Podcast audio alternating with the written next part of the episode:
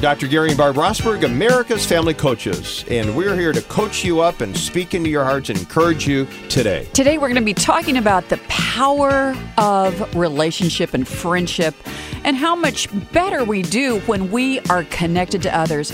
Gary, I don't know about you, but when the weather changes and maybe the days get rainy at times or dark and dismal and cloudy, you know, sometimes for us as women, we can reflect the same kind of moodiness. And before you know it, we're thinking, oh, I don't have any friends. I haven't been with anybody in a while. And you know, maybe somebody's listening today and they go, bingo, I need friends. You know, I'm feeling more isolated. Well, we read this study and we learned that nearly 25% of Americans surveyed said they had no one to confide. And Gary, when I read the first lines of that, I thought, oh, women, I think we feel this a lot heavier than men do. We are just made to nurture and connect and thrive when we're in relationships. But yet, when we are not in relationships, um, it's a very difficult time. I also read in this study that American adults have only two close friends from uh, a journal called the American Sociological Review. And yet, in 1985, the same journal said people had three close friends. So we are down from um, many, many years ago. What, 35, 30 years ago? This study also revealed that 80% of us only confide in our family. And Gary, these are startling statistics. Well, Barb, I, some of the research and then some of the commentary on that research is if we are diminishing in the number of friends, uh, the good news is we're confiding more in our family and we're connecting. And uh, but when we diminish in friendship, there's all sorts of implication for that: the emotional health, spiritual health, relationship health. You know, when we wrote the five love needs of men and women, in the top five love needs for men and women alike was the need for companionship and friendship for women, and friendship for women within the marriage, uh, mm-hmm. uh, within that marital relationship. And so we'd love to coach on that issue within marriage. But really, what we're talking about today is outside of marriage the need for friendship. And Barb, I know it is important for women, but I tell you, it's I think just as important for men mm-hmm. because a man will lean into isolation. He will lean into work. He'll lean into sports. He'll lean into hobbies. He'll lean into things that he can be proficient at and do. Mm-hmm. And many times, what I've learned with guys is, you know what, we run with a pack of guys growing up. Mm-hmm. We hang out with other guys. We may hang out with our siblings and play with them and stuff, but guys play with other guys.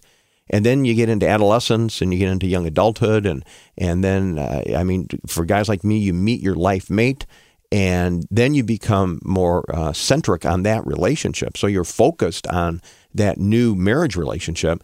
And if you don't develop the companionship and friendship needs, certainly with your mate, but then with same gender people, life begins to lose its balance mm. and men will isolate. And one of the things I, I like to say at conferences is when a man isolates and pulls away and he goes subterranean, that's when a lot of times a guy breaks down.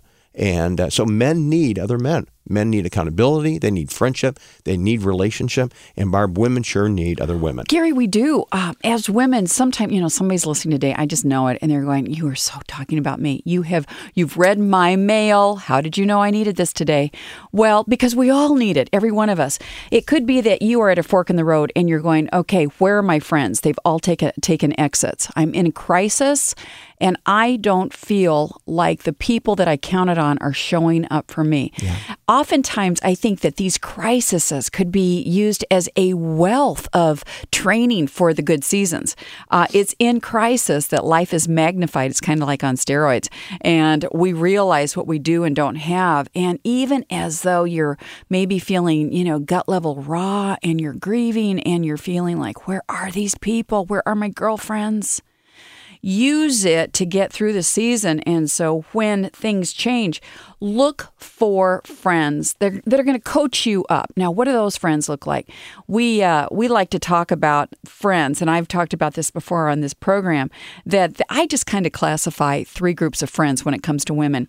There are those that are drainers that just you know pull pull pull. They take take take You know, every time you're with them, it's really all about them. And you love them and you give, give, give, but you realize it's not a reciprocal relationship where it's back and forth. Then there are those that I call replenishers. Those are the ones that build you up, that encourage, that remind you to get back on track. Uh, they are there for you, maybe in a text or maybe an email or a phone call, or maybe they even show up at your house and they just want to listen in your time of need. Maybe they don't say a word. So we've talked about drainers, replenishers, and then there are those that are friendships for women that are neutral. I mean, it's kind of like they bring their attitude into the room. I mean, they're nonchalant. They really don't know if it's a good day or a bad day. They don't really give and they don't, they just don't really add to what. Or maybe they don't connect. Maybe they don't connect, yeah. but why don't they connect? Yeah. I think sometimes, Gary, it comes back to attitude. For these types of, you know, three classes, I'm saying drainers, replenishers, and neutralizers, it they're bringing their attitudes into their life, and attitudes are very important as to whether they're going to give back, whether going they're going to be there during the good seasons and the bad seasons, whether they are just neutral and coasting through life, or whether they are going to stay in the game, stay in the refle- uh, rela- relationship, and fan the flame of passion of being your friend. You know, Barb, you may have three kinds of uh, descriptions for women friends. I think for men friends, there's just two descriptions good dogs and bad dogs. I mean, my mom Here, and dad told doggy, me that. doggy, doggy. Well, so if it's like Pirates of the Caribbean. well, if you hang around with bad dogs, you're going to wake up with fleas. That's what my mom and dad told Hmm. me. And uh, so I'm always looking for the good dog. So the good dog is What's loyal. a good dog look like? Well, a good dog is loyal. A good Hmm. dog cares about you. A good dog shows up even when you're a stinker, you know, and you've done something stupid or done something wrong. In other words, they love you unconditionally.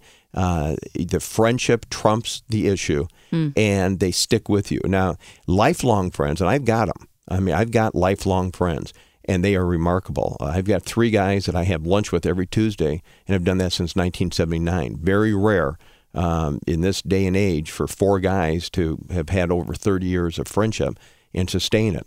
Um, and and then I've got other friends beyond that. But Barb, you know what? You have to identify: are the guys in your life going to help push you closer into a relationship with Christ? Yeah. Are they going to affirm your marriage? Are they going to help raise your, the boat? Uh, as their boat rises, you know, and um, are they going to be the kind of guys that help you sharpen your serve? yeah. um, so that uh, they're there to not tell you what you want to hear, but to speak truth to you, and not in condemnation, but in love and encouragement, but not blow smoke with you either.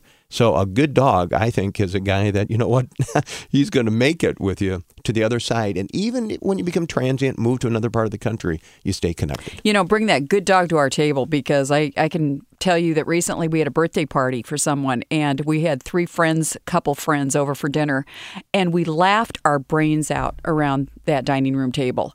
We laughed, we shared, we we stayed up well into the night. They left after midnight. Hey, that's a big night at the Rosberg house. And we had some great Billy laughs all night long. That's what makes us well. That's what reminds us that life is good. Get connected. Is it easy? No, but there's not a lot about life that is. So it's a virtue when we work hard, realizing the result that we need.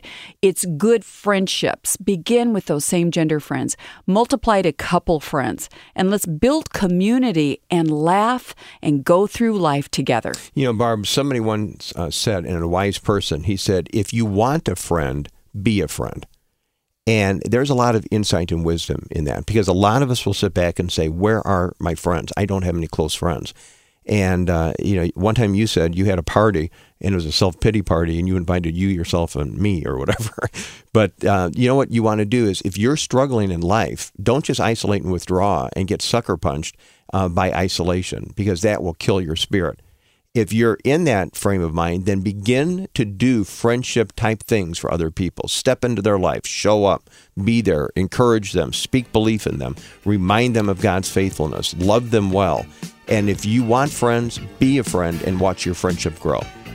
We're Gary and Barb Rosberg. Want to join the conversation? We'd love to have you do that. So make sure you go to americasfamilycoaches.com and give us your feedback and learn more about our resources, even the five love needs of men and women.